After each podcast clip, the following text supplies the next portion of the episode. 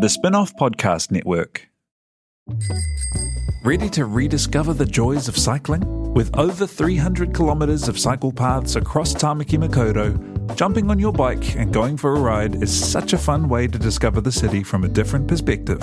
Cycling is getting more and more popular across Auckland, so now's a great time to join the hype and give cycling a go. Head to at.govt forward slash cycling to find your nearest cycleway today. Are you making the most of your KiwiSaver investment? Generate is an award winning KiwiSaver provider with a track record of strong long term performance. Making a smart decision now could add tens of thousands of dollars by the time you reach retirement. Book a no obligation chat with a Generate KiwiSaver advisor today at generatekiwisaver.co.nz slash get advice. A copy of the product disclosure statement is available at generatekiwisaver.co.nz. The issuer of the scheme is Generate Investment Management Limited, and of course, past performance does not guarantee future returns.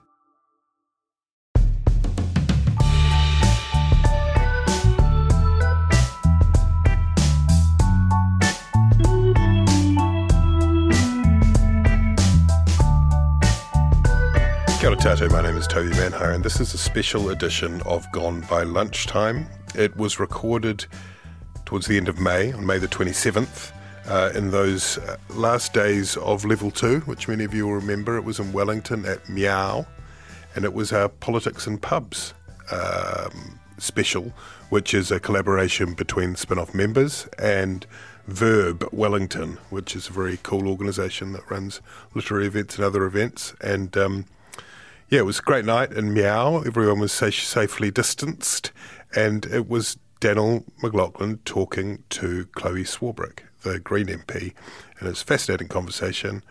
We hope you enjoy it.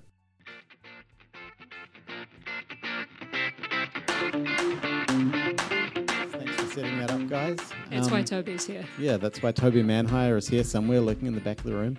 Um, I, I've also I've got a little note of, of people to thank here. I always feel like kind of I'm, I'm reading a hostage note when I read these things out. So thank you very much to Meow for hosting us. Um, yeah, that's it's great to be out again. Um, you can drink as much as you like because it's good for the economy. So you kind of ha- like have this built-in sort of permission to With to- harm reduction. Yeah, well, yeah. okay. Dr- dr- drink a lot responsibly. And so, yeah, thank you very much for that, guys. Thanks to Misfit Brewery for supplying beer for the speakers, of which there is one. so, well done, didn't know. Chlöe. Uh, no, yeah. I don't know. Apparently, it's it's in the mail. I thought I bought my beer. Yeah. Oh, okay. Um, and um, oh, Thanks, that's right. And, and in the event of an earthquake, which now does not seem that unlikely, um, please calmly exit and assemble in the courtyard outside, and follow the lead and instructions of the Meow staff who are trained allegedly. Okay. Um, hi everyone. So we're here to talk about hello, Chlöe. We're here to talk about change and political change. Um, With our friends. with yeah. Uh, so I, I, I just thought I'd ask you, kind of like to, to just sort of like chat a bit before we get into the really heavy stuff. Um, have, has like have you noticed ways in which the world has changed? like like just sort of like no no no I mean like real kind of like social change. Just like now that we're getting back out of it, have people changed in any meaningful way? I think everyone's just stoked to see other people. back, yeah. I remember um, walking. Also, kia ora. Um, I am renowned for being shocking at introducing myself. So, hello. Um, thank you for all being here. Um, hi, Danyl. Um, so, I I remember walking back into the parliamentary office uh, under level three. I think we came back. Yes, and I'm just gonna. Yep. Uh, and I remember seeing people in person and being like, "Oh my god, you're in 3D. Um, you're no longer in Zoom." Um, so that was really um, awesome, and I think a lot of people were excited about that. Um, I think that there is a lot more. Um, awareness of being in close physical proximity to people if we're talking about real tangible ways that people's lives have changed.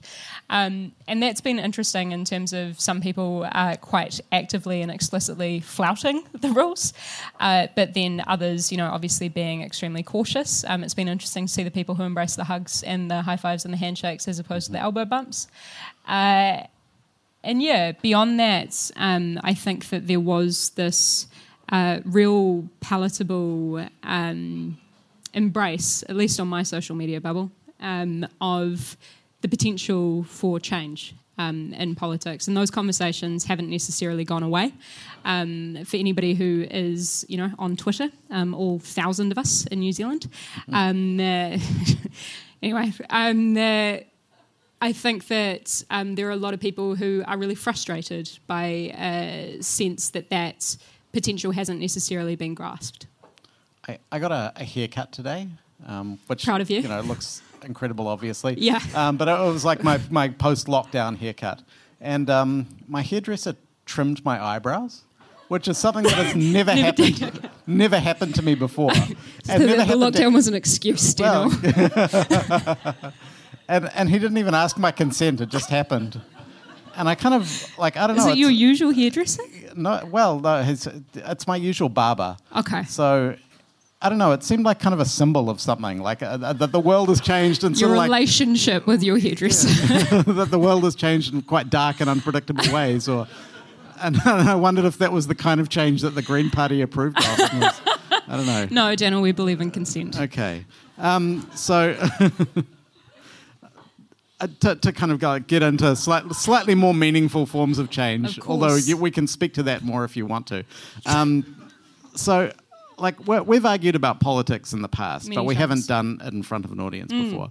And one of the things you've kind of asked me before is, like, what is my theory? Oh my of- god, he's about to. Yeah. Wow, how What- much you about to espouse? what, what is my theory of change? is Okay, this yeah. question that you've asked me, and I, I haven't answered you because I don't have one. Mm. And so I, so I kind of wanted to say, like, what is the Chlöe Swarbrick theory of change? Like, how, how do we make change, and like, how does it all work? How, do, Um, how does political, meaningful change happen? Yeah, uh, that's an interesting question because I think um, when you genuinely investigate the concept of a theory of change, um, it doesn't necessarily have to go in any certain direction, um, whether that be left or right or um, progressive or conservative or what have you. Um, obviously, I have a preference in it going progressively, but I think it's useful to look at it in a kind of model. Uh, so the way that I look at the sphere of potential for change is broadly in two categories. Um, and on the one side of things, there's kind of the structural stuff, which is uh, legislation, regulation, funding, taxation, incentives, subsidies, social welfare, uh, contract, uh, and treaties. So, kind of international arrangements. Um, and that's all the stuff that I think people kind of regularly refer to when they refer to the system. But the part of the conversation that is often left unsaid is the conversation about culture. Now, culture by definition, I learnt this through um, my ex boyfriend's uh, degree, uh, is um, uh, by, culture by definition is about a shared set of values. What was his degree in? Uh, it was in uh, design thinking. At AUT, um, who today I was having a bit of a pop at. It wasn't necessarily about AUT, it was about the structural change that needed to be brought about, um, and they were the tip of the iceberg. So that's the point about using the example um, and trying to galvanise people around an issue to bring about an environment that's conducive to structural change. Um, so, culture, by definition, shared set of values. Really important to recognise that because um, we often think about culture as synonymous with ethnicity or religion or someone's geographical background. Those things aren't immediately culture. They can be proxies for or shortcuts to understand culture, but they're not the same thing, which is how you can end up with a shared set of values amongst very diverse groups of people. So, uh, different touch points for culture are stuff like media, that includes social media, um, stuff like uh, collective action and community building, and things like education. Um, and education is obviously a really important one, but it's also not the one that you would necessarily immediately go to if you want to bring about immediate change in society, because it takes time to shift um, values through that uh, kind of method.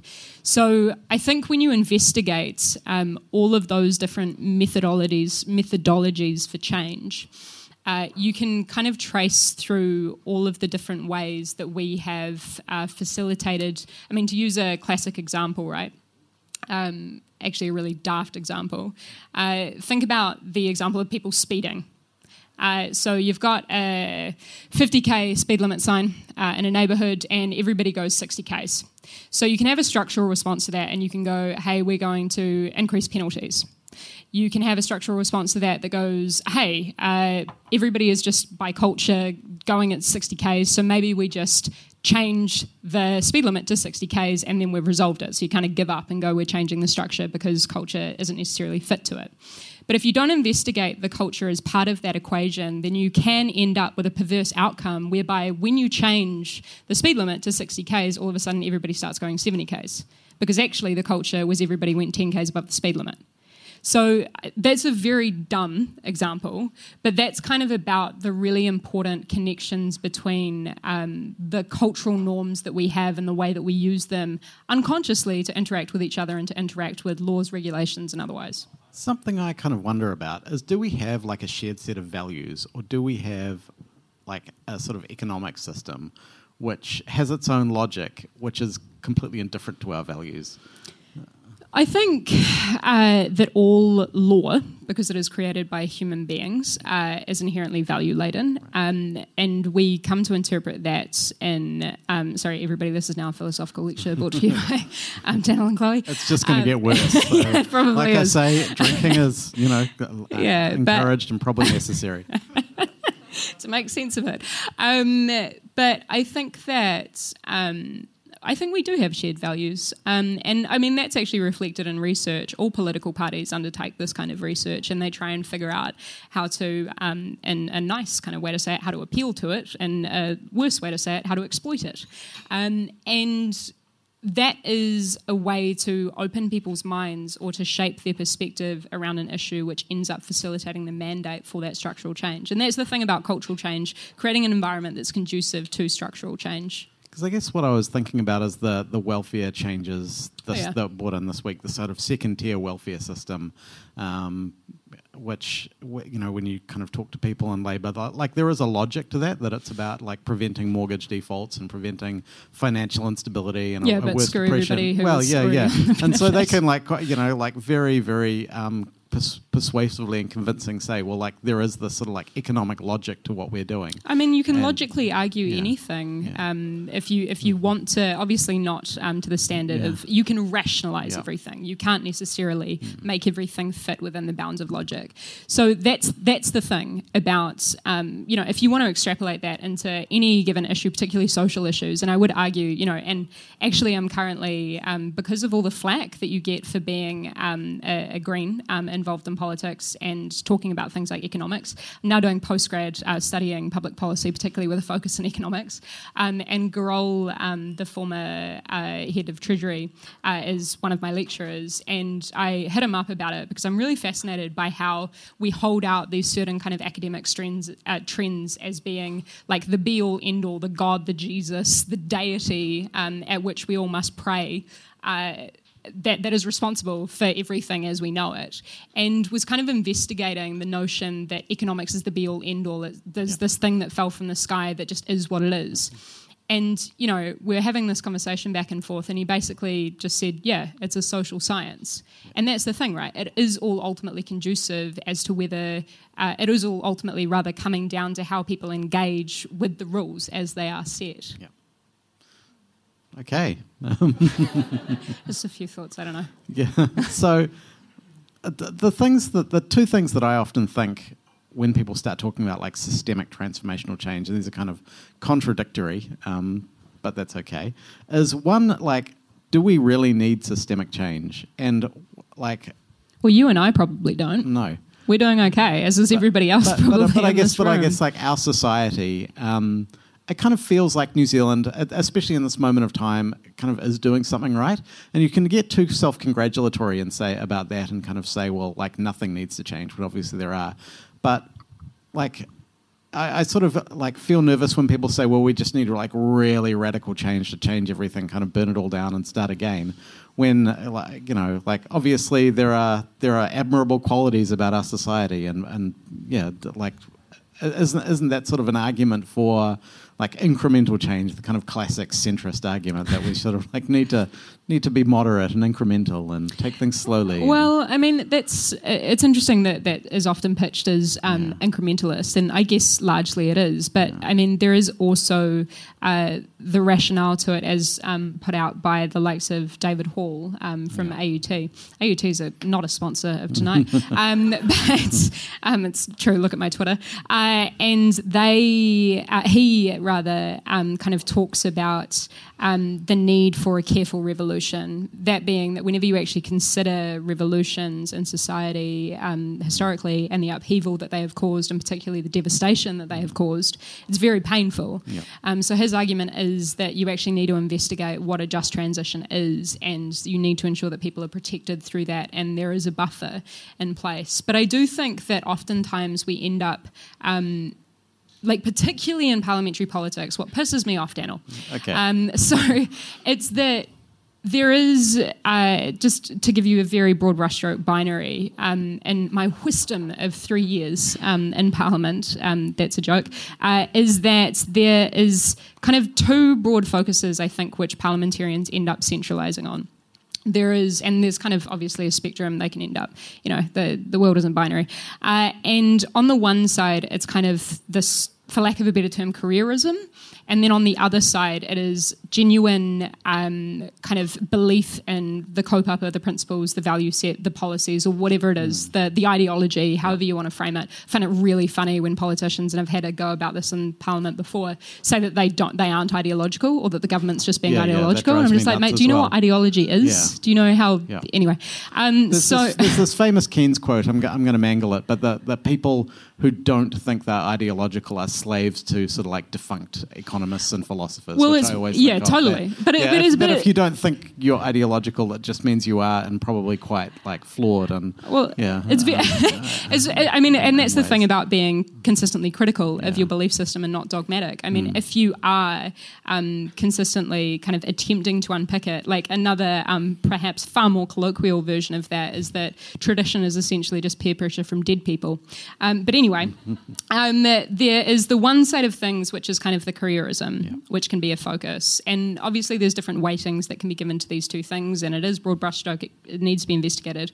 Uh, but on the other side, it's the kind of change that you're in the place to try and bring about.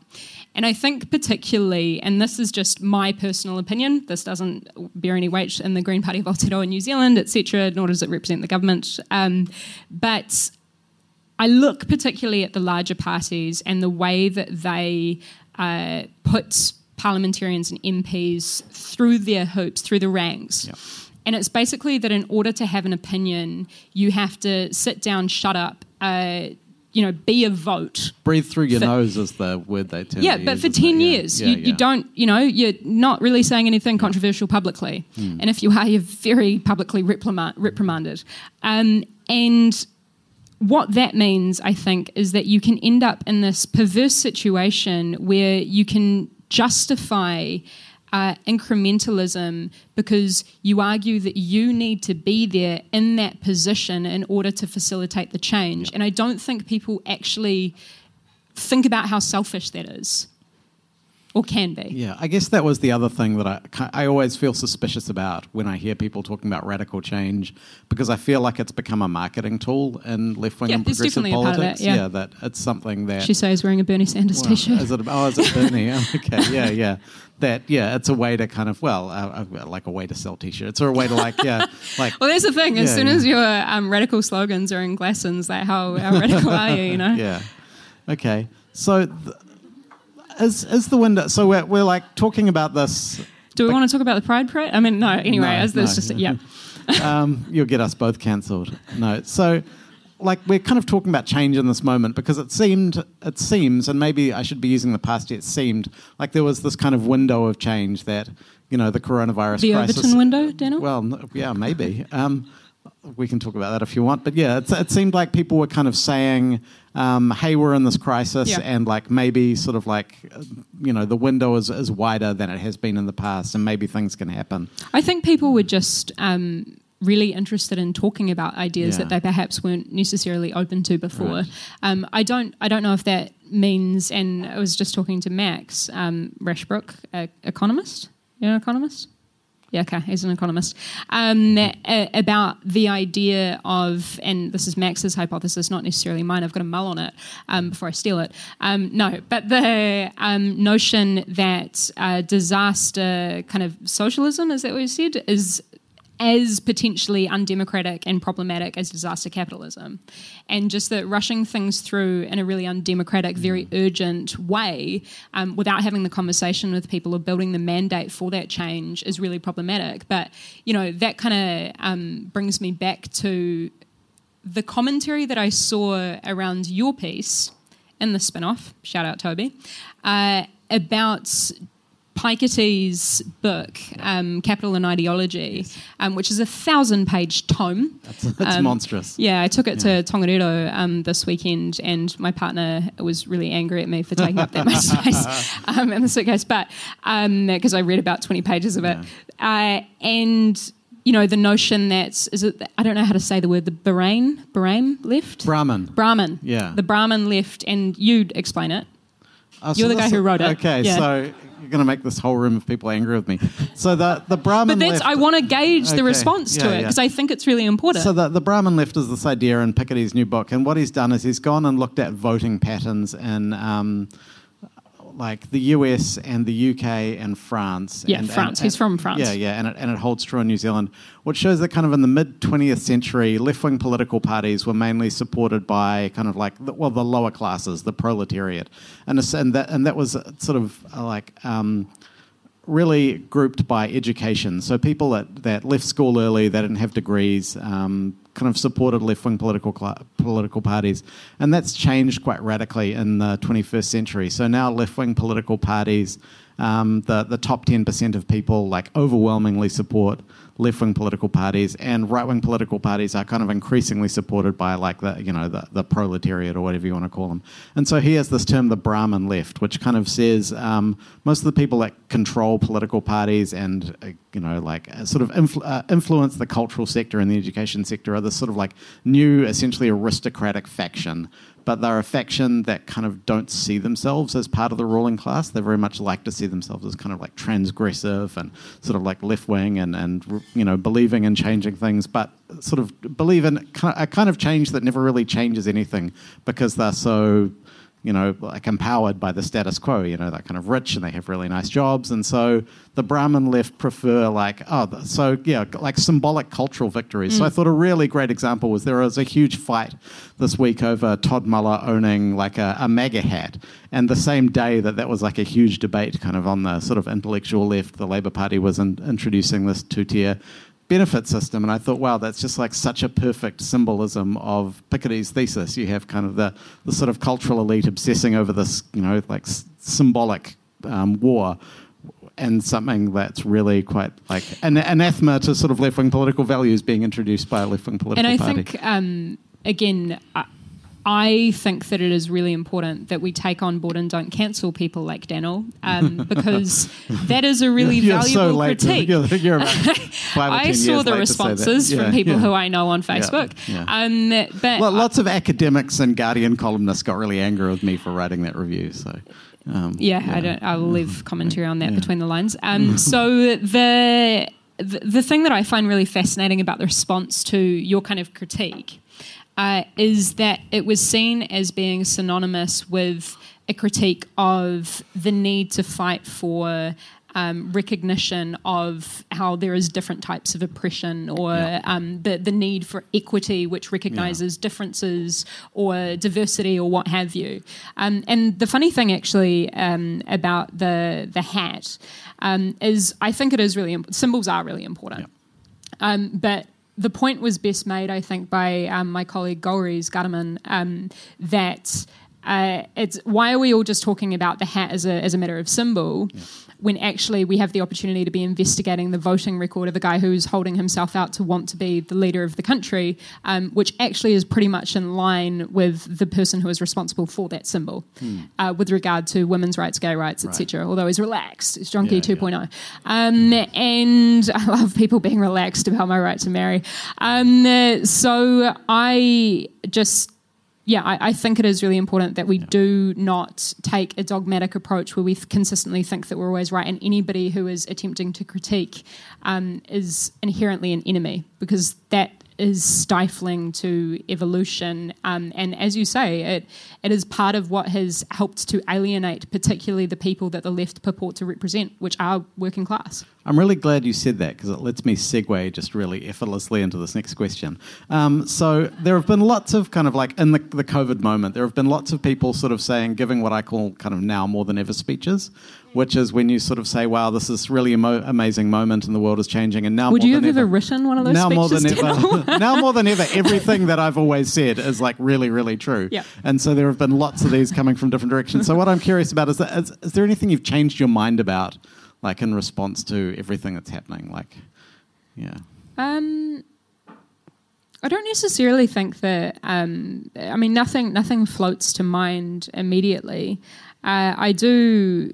As I say, I, I, I remember coming back to Parliament um, very vividly because it was only like three weeks ago, um, and just I was actually talking to Max about this just before at the bar. Um, I was just like, really, this is it.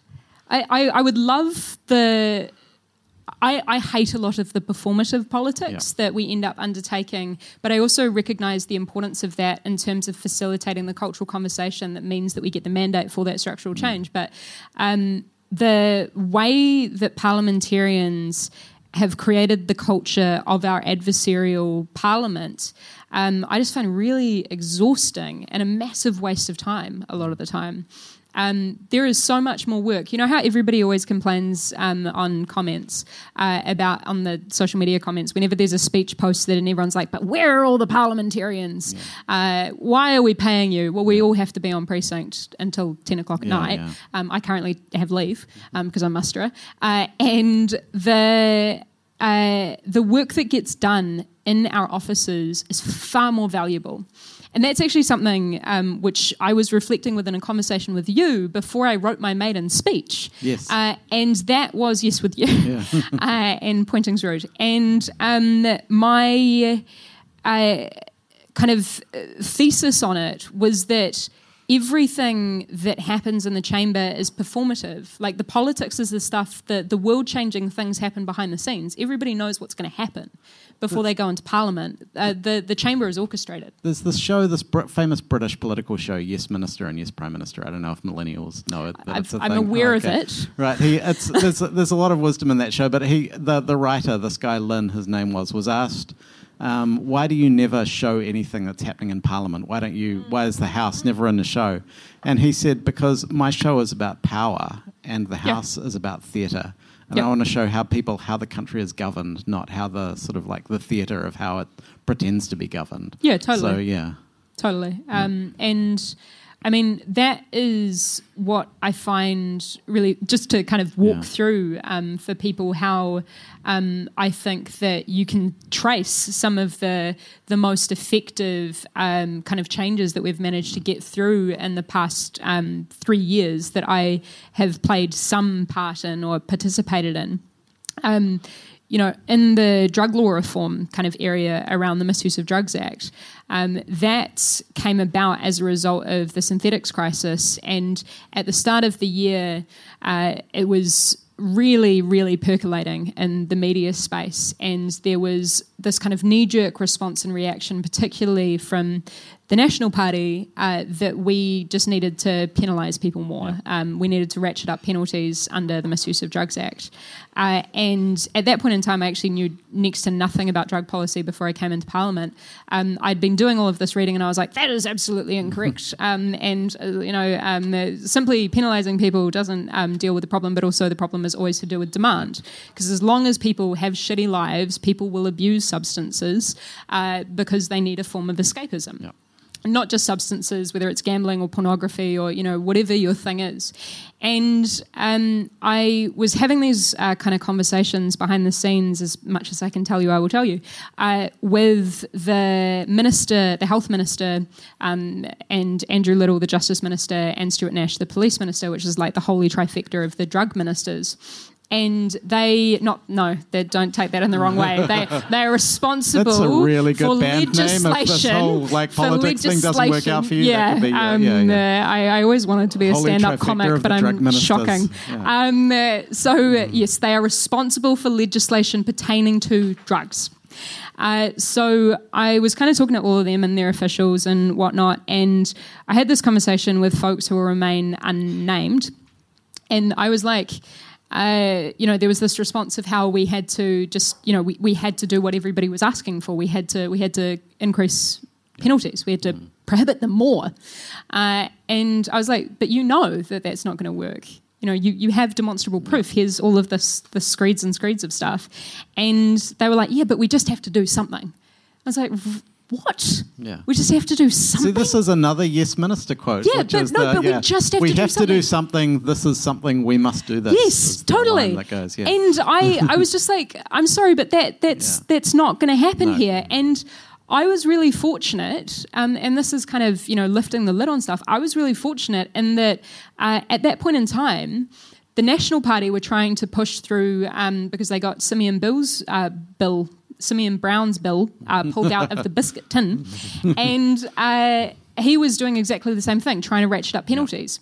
And because we were relatively new as a government, the government didn't want to give credit to him Yeah. for doing Ah, that. okay. So that was a massive opportunity for me to be like, you know, he's wrong, but that's actually a proxy for what some people are trying to do, uh, and to progress the argument in a very public way.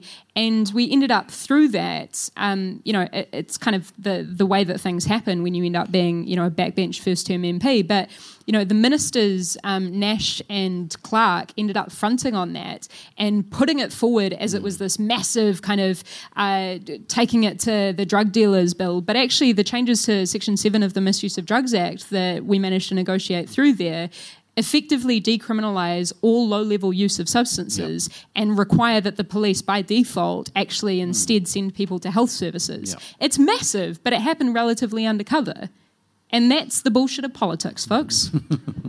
so now more than ever, you think that politics is still put too performative. I, th- I think, yeah, Yeah. I, I just this adversarial, col- like colonial, sy- like the, uh, the Westminster Parliament. Yeah. If you were to design a, a system that was capable of responding to the massive challenges that we as humanity face, you would not design Parliament. You know, you would you would instead focus on bringing experts into the room, focus on bringing representation into the room, but instead we have this space that is, as you kind of have articulated already, um, very much kind of focused on the theatre, the guise, the facade of we've all got it under control. Um, but you know, anybody who has had any proximity to Parliament knows that parliamentarians are just people trying their best. there is absolutely no magical powers, No. you know, and I'm actually really grateful for the fact that we have no threshold of elitism inside our representative democracy because it enables it the potential to be genuinely representative. And I think that's how weirdos like me end up slipping through the cracks and ending up in there. That is- and that shows anybody can. we have a much higher weirdo quotient under MMP, don't we? Although yeah. it seems to be, yeah, I'm not talking sure. about the Greens. I yeah, yeah, yeah. Act were pretty weird. Um, okay. Like, yeah. yeah. yeah. Hey, Brooke. Um, Act when they had a lot of MPs was, I think, the strangest party we've ever had. Like, You're really helping Brooks' yeah, chances, yeah. Danyl. um, there's a so there's this French novelist called Michel Houellebecq, and, and I'm thinking about him. Welcome to a Wellington event, yeah, guys. Yeah, yeah. because there were all these sort of like you know like um, talk this talk about how we can really change things because of the coronavirus. Mm. And Houellebecq wrote the kind of like this open letter to the coronavirus, in which he sort of like criticized it for not being sexually transmitted, but he also said. Um, Life after Sounds the, very academic, Yeah, yeah. Well, he also s said that life after the coronavirus will be the same, only worse.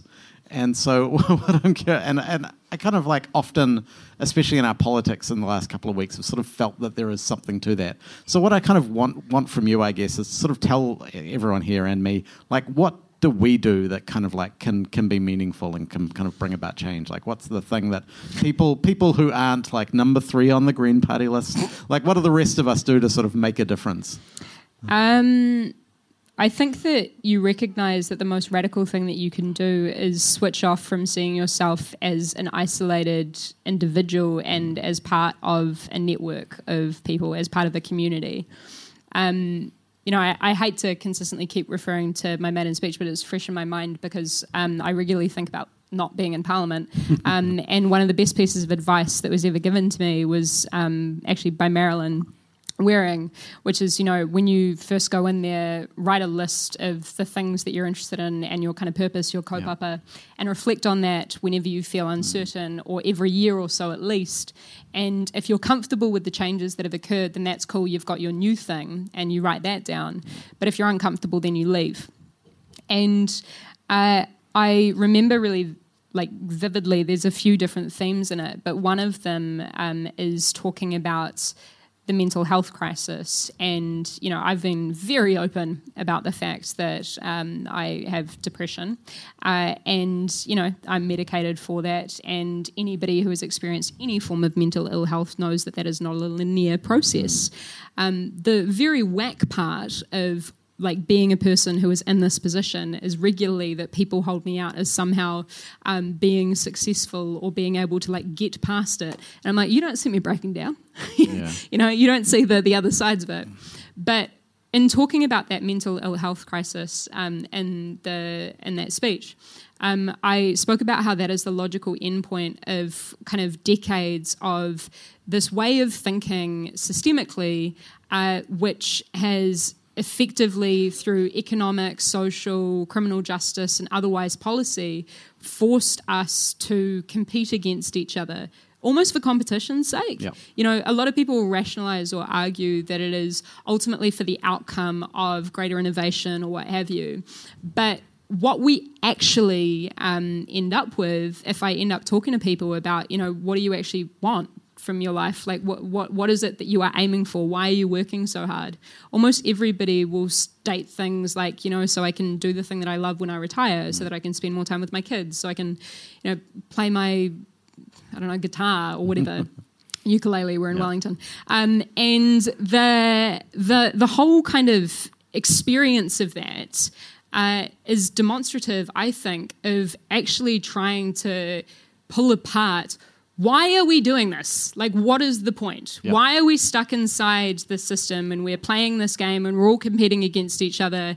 And why do we accept that this is the kind of economic, social, etc., hierarchical structure that you know we have? Some people just say the law is the law is the law. This is just the way that things are. I'm sorry, but things like uh, you know someone sleeping homeless outside the bottom of Louis Vuitton um, in Queen Street is not a natural phenomena. Um, you know the rate of climate change change that we have as a result of human interference um, with regard to carbon emissions is not a natural process, which leads you to the conclusion that we have, by our actions, done some pretty shit stuff. But you know, are, the, those are, problems are man-made. I'm about to get to the positive okay, point. Okay, okay, um, sorry, I, I, was actually talking to a journalist today, and they were like, "You don't give sound bites," and I was like, "Yeah, I'm sorry." He's like, "Here's the history," um, but I um, you know, the, the, the positive point of recognizing how we actively or inactively, passively, by neglect, uh, either by design or neglect, have ended up in this situation is recognition of the fact that we have the opportunity to act to change it. And that is when you know you start to have the discussion about what you can actually do. Um, inside of the way that things presently operate, you know, if you want to, sure, you can go into politics. Um, but again, I don't think that parliamentary politics by itself has ever changed the world. I think that um, there are definitely people who have grasped opportunities at certain points in time to ram things through, uh, but they have obviously then kind of faded into the distance. Uh, I think that the best, most sustainable way to bring about change is to do it from the ground up. And that is in recognizing the people around you and building a neighborhood. You know, who the hell knows their neighbors? I, mean, maybe you guys do, but yeah, I, I don't. I have lived in rental properties my whole life and have moved around tons. You know, there's uh, how many people here work in the gig economy and move from place to place and don't ever really get the opportunity to know their colleagues. And in turn, that means that when you are experiencing problems, you don't necessarily share them with people. It's a problem with you you know. So we need to build a community. Is that? Yeah, we need to build a community. That's my soundbite we that need, I'm taking from what you've said. we need to build a, but that sounds yeah. really amorphous. Yeah.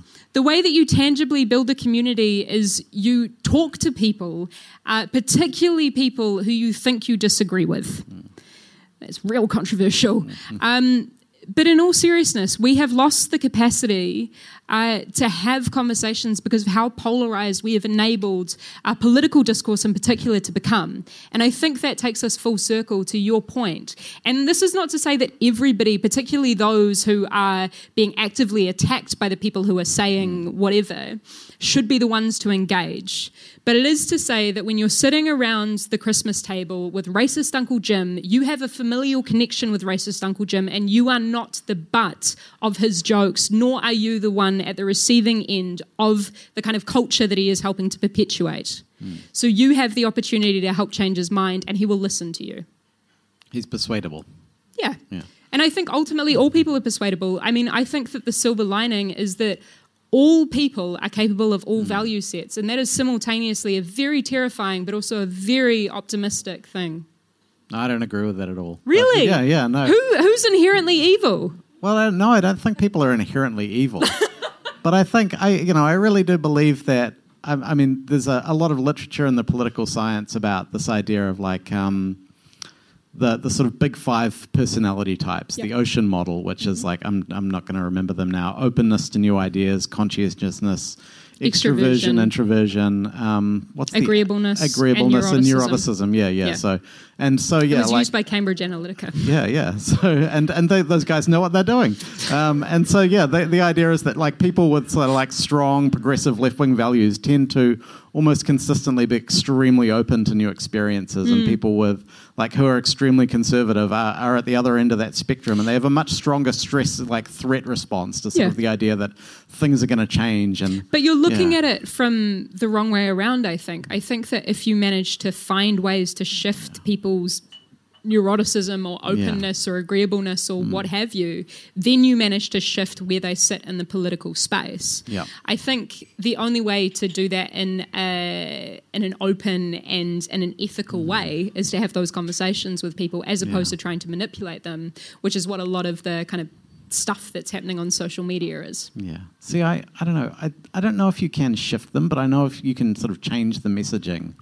Um, I mean, I use that, my dad as an example. Yeah. Yeah. So, so do I. yeah. I think yeah, we've all got our dads. Um, but like my old man um, would rile me up when I was growing up, and he would consistently talk about because um, you know he worked in finance and you know John Key, John Key, John Key's yeah. the man, and he would talk really disparagingly about Helen Clark, and I wouldn't necessarily go in to defend either of them. I didn't know anything about it, but I was just like, what is this weird thing? Because Dad would you know go around to um, our friends' places, and you know he would be drinking with the adults and having this conversation, and because I am an absolute nerd and precocious child, I would go and sit with them um, and end up having these conversations with the adults, or rather just listening to them. And he would be riling up um, our friends Ronnie and Tony, who were teachers, who were like, "No, Helen Clark's amazing." And then I got older and learnt that Dad has actually only ever voted twice. Wow. Yeah. Okay. And I think that he was operating just as a contrarian because he loves to pull people's leg, but also you know, there is um, something exciting and enticing to people about winning an argument. Yeah. But then on top of that, there's the identity side of things, right? Yeah, yeah. And that's the really interesting thing when you have conversations with people, as I get to do all around the country, and people identify as being somewhere on the spectrum or with a certain political party, but their values don't necessarily align with no. that. There's just this kind of vacuous rhetoric that glues them to it, or their life experience. Yeah, I think like there's one one way of thinking about sort of where voters sit on ideological spectrums and political spectrums is that there's like sort of a number of people who really, really strongly affiliate to a specific value system and a Mm. political party, and then there's the other 99% of the population who, Yeah. like, yeah, d- who who don't, and they are like, yeah, m- like lots who aren't necessarily swing voters, No, but no. don't necessarily Yeah. feel super invested in on, Yeah. on an identity basis. And some of them might just like a, a lot of it is about where you live and kind of what you do. Like if you live in a city and you work at a university, you'll probably be a left wing voter. And if you live in a provincial town and you work in a, you own a small business, then like every, yeah, it's sort of like there are these like what they call what are they uh, elective affinities, which kind of like mean that your political beliefs kind of line up with the way you vote just based on your kind of situation and, and Yeah, how and everybody else votes and There's a kind of team element to it Yeah, as yeah. well, I think. Yeah. Um, so I have one last question. I thought I thought I'd ask you about drugs, and then we'd take questions from the audience. And so, like, my question about drugs is more of like a long, rambling statement. Wonderful. Um, yeah, yeah. Because normally when I host these things, that's what I get from the audience. So I kind of wanted to turn the tables a little bit. And so there's there's, there's this like conservative argument that I'm actually like a little bit sympathetic to sometimes. That one of the problems with liberalism is that it kind of like I don't know it it gives people freedom to do things that we kind of like want to do in the immediate short term, like you know, um, smoke drugs, for example, or play video games, and so that like kind of liberal society is sort of enable to do, people to be free to do all of these things, but those things are kind of corrosive to sort of like longer term life satisfaction and happiness. And so my question to you is like, why, why do you want to sort of like destroy society and make happiness impossible? And yeah, thank you. Um, yeah. I mean, one of one of the best kind of tweets that ended up coming um, off the back of uh, the kind of few weeks in which we were simulating the conversation around the cannabis referendum and the euthanasia legislation passing uh, is that. Uh, people were talking about it was actually a tweet from Family First about how you can smoke a joint and kill granny, um, and I just love. I would love to be in Bob McCoskrie's head, um, but I think um, the first thing, kind of on the notion that uh, you know conservatives are trying to block people from doing things that can be corrosive to them. I really want to challenge that because, you know, oftentimes um, conservatism looks back with really rose tinted lenses at, Yep. for example, you know, the 1960s or what have Yeah. you. And I find that really fascinating because at that point in time, there were a lot of people who were really bloody unhappy. Um, in the same way that there's a lot of really bloody unhappy people right now. But, you know, if you think about the fight for particularly, particularly recognition of someone's existence, um, and the way that people were jailed for, you know, um, sleeping with people of the same sex or what have you. Um, there are a lot of people who are not necessarily doing something that is corrosive to their their morals or whatever. It's actually about recognizing and coming to find who they are and therefore their purpose, identity, etc. So that's kind of one side of it. Um, with regards to the drugs debate, this is where it's really interesting to me because ironically there is actually largely the same premise that emanates from Yeah. both myself and the likes of conservatives which is that we want to protect communities Yep. we want to protect kids uh, and we want to stop people using harmful substances particularly to excess uh, the problem is that cannabis uh, cons- pro- prohibitionists are arguing whether cannabis should exist Yes. we've lost that fight, and they have lost that fight. Uh, the argument then becomes with that premise how do you best regulate to reduce that harm and to achieve that aim? It is one of those things which, in 10 years' time, the leader of the National Party will be relaxed about, isn't Oh, it? yeah, yeah, yeah. They're very Yeah, relaxed, yeah, very yeah. relaxed. Maybe suspiciously Some so, things never yeah. change. Um, but the other thing around drugs, which is so fascinating, and actually about um, pretty much all of the things that have been outlawed or prohibited, um, particularly traditionally, which are like the hallmarks of um, kind of conservatism, are things which people in positions of power did regardless of the laws. Yes. if you want to talk about things like prostitution, if you want to talk about things like drugs, if you want to talk about things like, um, you know, same sex sex, a lot of those things were still undertaken by people in power with no um, recourse or enforcement. the And- illegality was not evenly distributed. That's- Absolutely not. Um, but actually, it was to perpetuate a mythology which justified the oppression of certain people yeah. in society. And that's on record, actually, if you want to talk about drugs, by, um, I've forgotten his name, Ehrlichman. Um, who was one of the key advisors to uh, Richard Nixon. Um, and he ended up coming out in approximately 2012, uh, speaking to a journalist, I think, for Time and he was reflecting on um, when Nixon first came into office and how uh, they were, you know, working through what kind of laws they would create around drug prohibition, and they. He effectively says, and I'm going to terribly um, misquote this, but something along the lines of, you know, we knew that we could. Oh, there were two enemies of the Nixon campaign and a kind of of the conservative agenda, the and hippies. it was the anti-war left yeah and the blacks yeah. searching for civil rights uh, and recognition. And, you know, we couldn't make being black or being yeah. anti war illegal, but we could make drugs yeah. illegal, which enabled us the opportunity to then go and break up their meetings, arrest them, and harass them night after night on the evening news. Mm.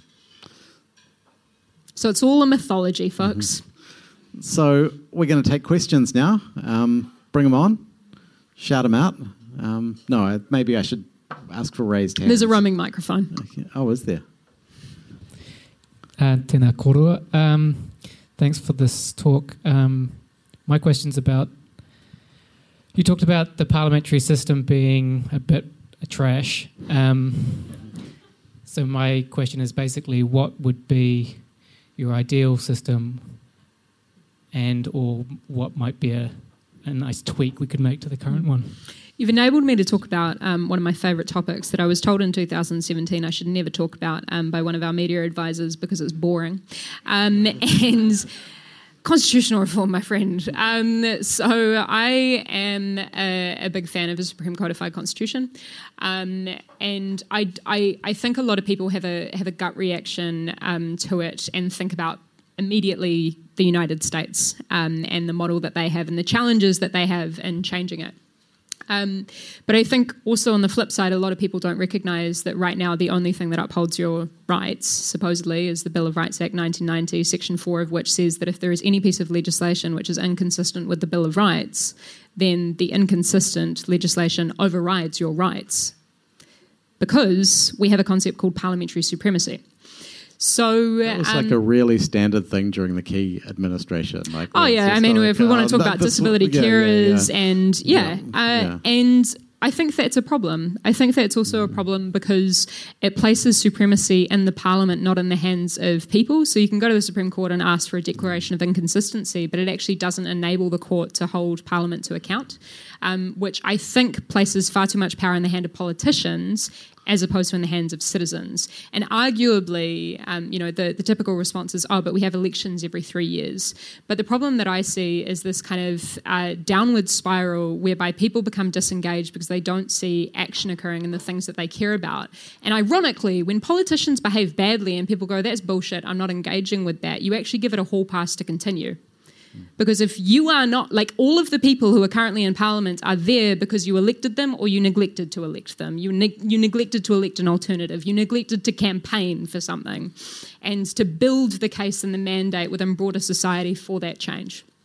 So um, I think that constitutional reform would enable us to actually look at the format of Parliament. Um, right now, our Parliament, literally by design, is modelled on uh, Westminster.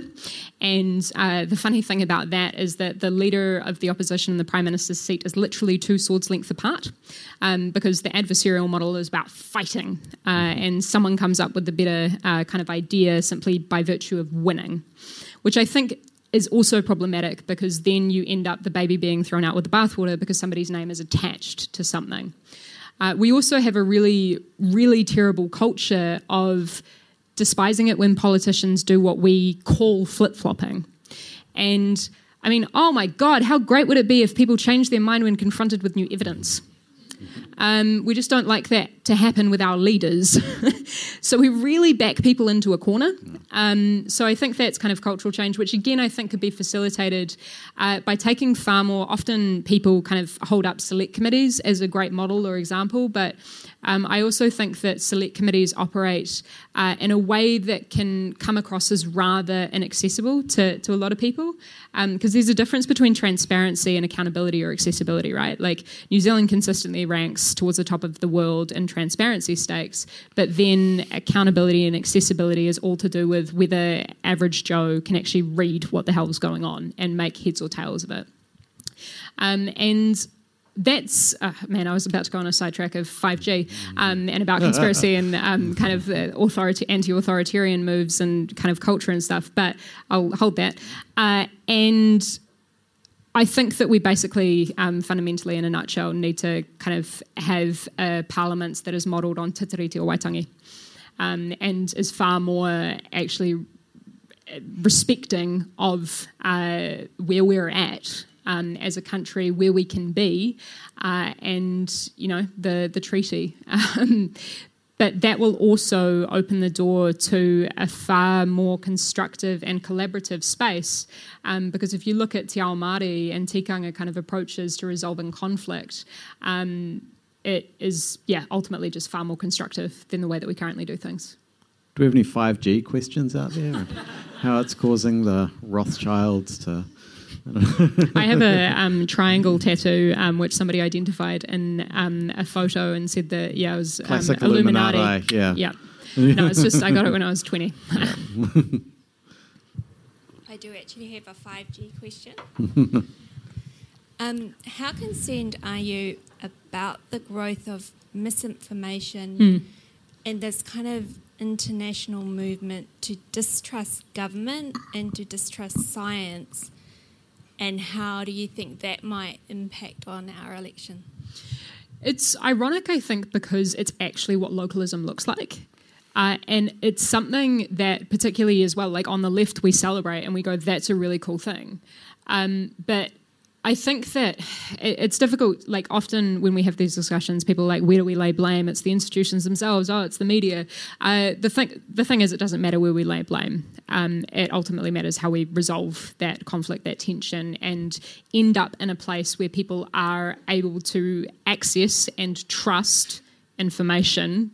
Uh, but I think um, that kind of anti-authoritarian bent is largely born of feeling very let down by the status quo.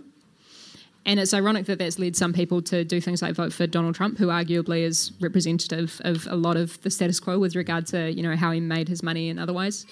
Um, and I think the only way that we actually begin to unpick all of that. Uh, has to be a grassroots effort. Like, and that sounds very like blase, kind of classic left wing pol- politician response, but it's not going to be able to be resolved from the top down you can have um, strongmen leaders, or you can have, uh, you know, leaders who uh, uh symbolize um, kindness and compassion and otherwise, but you're still going to end up with all of this um, kind of misinformation when you have the democratization of communication like we do on social media platforms, and people feel as though their voice doesn't matter in those traditional spaces. So perhaps it's a better form of participatory democracy.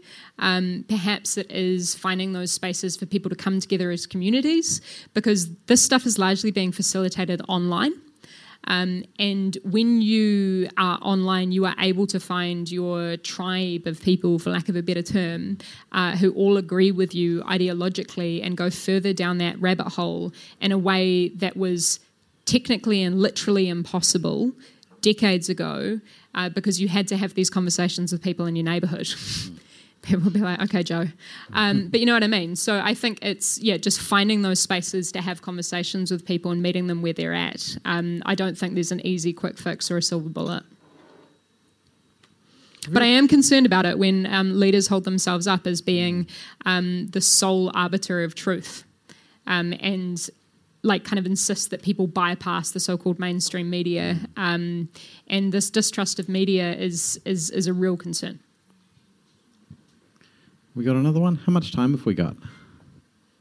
I think maybe we've got about five, ten more minutes. Yeah, okay. Maybe sort of like one kind of reasonably short question and one kind of more sort of. I'm not going to say it long rambling answer. Yeah, I don't do. I mean, I'm sort sorry. of like expansive and thoughtful answer. Um, okay, anyone out there? There's someone at the back. Yep. Um, yeah, thanks for talking. Um, and I guess there's just something that you've said like a couple of times now. Like I've heard you say it at um, the Aotearoa Town Hall, um, and that was like a way to like me can get into Parliament like anyone can. Um, I don't know, like it's always just like just felt a little bit itchy to me because like I think it's incredible that as a young person got into government, but like the reality is you have to like still be able to talk a certain way and yep. like, you know, put yourself on stage and like act a certain way and be like okay with like being in the public eye a lot and that's like not accessible to everyone. Not to mention like there's like whole swathes of people that like society kind of just rejects like in a social um oh what's the word? Um like Mainstream. realm. Yep. Like like I don't know, like I can't see a gang member going to parliament or like a homeless person, for example. Um, yeah. Yeah, kia ora. Thank you for your question. Uh, so I am being flippant when I say that. Um, and the reason that I'm flippant in saying that is also kind of uh, because between the lines, I'm pointing to the fact that there are a lot of people who uh, don't necessarily, oh man, this is going to sound awful, but the, the ad heaps um, there are a lot of people who are just kind of there. um, I mean, they, they do represent their constituencies and otherwise, but um, I guess what I'm trying to say is that, uh, sure, absolutely, I 110% agree with you that there are masses of levels of privilege that come into the equation when it comes to even beginning to apply um, to set foot in the place. Um, not to mention the stupidity or confidence requisite to even put yourself forward. Um, and you know, uh, I can't remember who wrote it. There was a anyway. I'm going to park that because I can't remember who wrote it. But the kind of core thing to recognize is that again, change is not going to come from the top down. I don't think, and I'm regularly having discussions with, um, you know, it's obviously obvious where I sit on the political spectrum, and I've got mates who are anarchists and um, all sorts of things, and don't want to engage in parliamentary politics, and just keep calling for kind of a revolution and all of these kinds of things. And I guess my response um, always is that I don't know how to do that.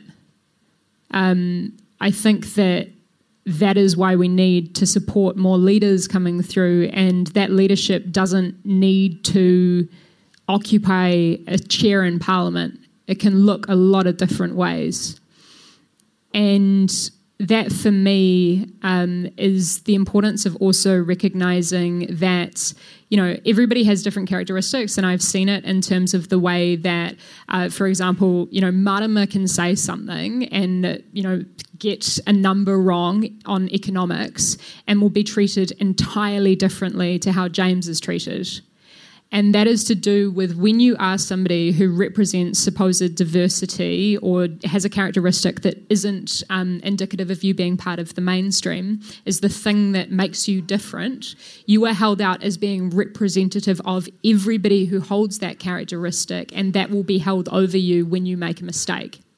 And therefore, that is used as a rationale to continue to push out people who look like you. So, I guess the only thing that I can say is that um, I think it's really important that we continue to support leadership in all of its forms, uh, that we recognise that uh, our parliament is not the best that it can be right now in terms of representation uh, and in terms of kind of mixture of skill sets. And also that we need to engage in recognising the roles that people can play outside of parliamentary politics to facilitate political change. One of the best books I've ever read about political change is this book, um, Master of the Senate, and it's about the civil rights movement in the US. It's set during the 1960s, and the kind of key characters are Martin Luther King and Lyndon Johnson. And so King is the head of a movement, and Johnson is the master of the Senate. He's sort of like the ultimate deal making politician and the book really makes the very persuasive argument that change doesn't happen without both of them. Like the, the, the movement creates the pressure, and then the politician, the deal maker, actually kind of like uses it. And that's the distinction between yeah. culture and structure that I was Yeah. kind of talking about before, right? Like there's the there's the creation of uh, the rules that all of us have to abide by, Yeah. but then there is the cultural change that can be conducive to that structural change. Yeah. okay, maybe that's where we'll finish it. I think. Okay. Okay. Are we, are we free to go? I mean, I don't know. Are you guys free to go? Maybe do we do we have one more question? Yeah, okay, we can Let's have one more yeah, question. Yeah, okay. There was, we've got a question at the back. Key thing. Where's all the Rona talk? I, was, I came here sort of expecting World War, COVID, uh, COVID changed everything, but it seems like I don't know that that you're sort of talking about theories and strategies and hmm. concepts of the world that were kind of the same as what they were before. Hmm. Before in the before four times, hmm. um, like, is, is that the case? Has has have those things not changed for you? Well, I, I mean, I, I did try to ask about that, but I also kind of think that, like, cor- corona. It's all my fault, Keith, I'm sorry. Yeah, coronavirus is like kind of a public health crisis and not a political crisis. So it means that the rules of politics don't seem to have changed. No, I mean, that's- the, the, yeah. again, the structure hasn't Yeah. changed, but what has changed is culture, and I think Mm. that people have seen that things are possible. So, you know, one of the things that drives me up the wall is that people, all of these things that all of us were told were impossible for so long, housing the homeless, uh, creating flexible working arrangements for sole parents or for people with disabilities, um, raising the core benefit, all of these things have been happening almost overnight and therefore being exposed as literally just a matter of political willpower. So that kind of potential for change uh, is there if we want to grab it. And it has demonstrated how quickly things can change when presented with an entirely different context or new variables.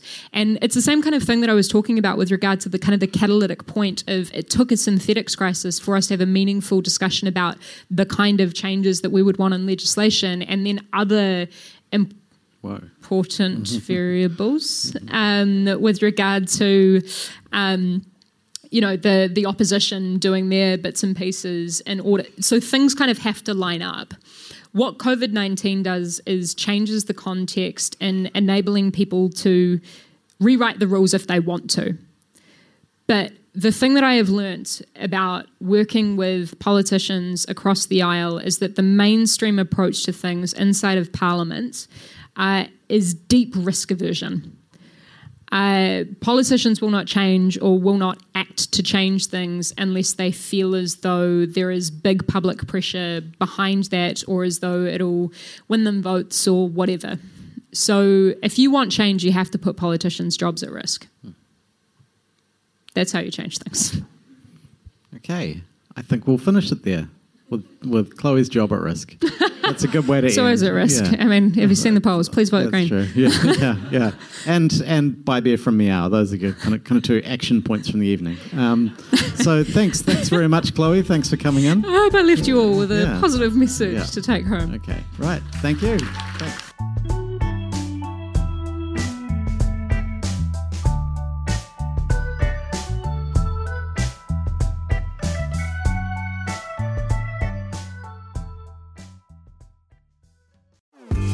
Talo for Lover. I'm Madeleine Chapman, editor at The Spinoff. If you have the means, consider supporting our high quality journalism by becoming a Spinoff member. Sign up now at thespinoff.co.nz slash donate. Is it mad that the world burning is not in our like top three concerns? You thought bad news was done, but I'm back with more. In Alice Snedden's Bad News Saves the World, I finally address the climate crisis and explore why no one cares. Watch it on thespinoff.co.nz. I can see Okay. the anxiety starting to emit from you. The Spinoff Podcast Network.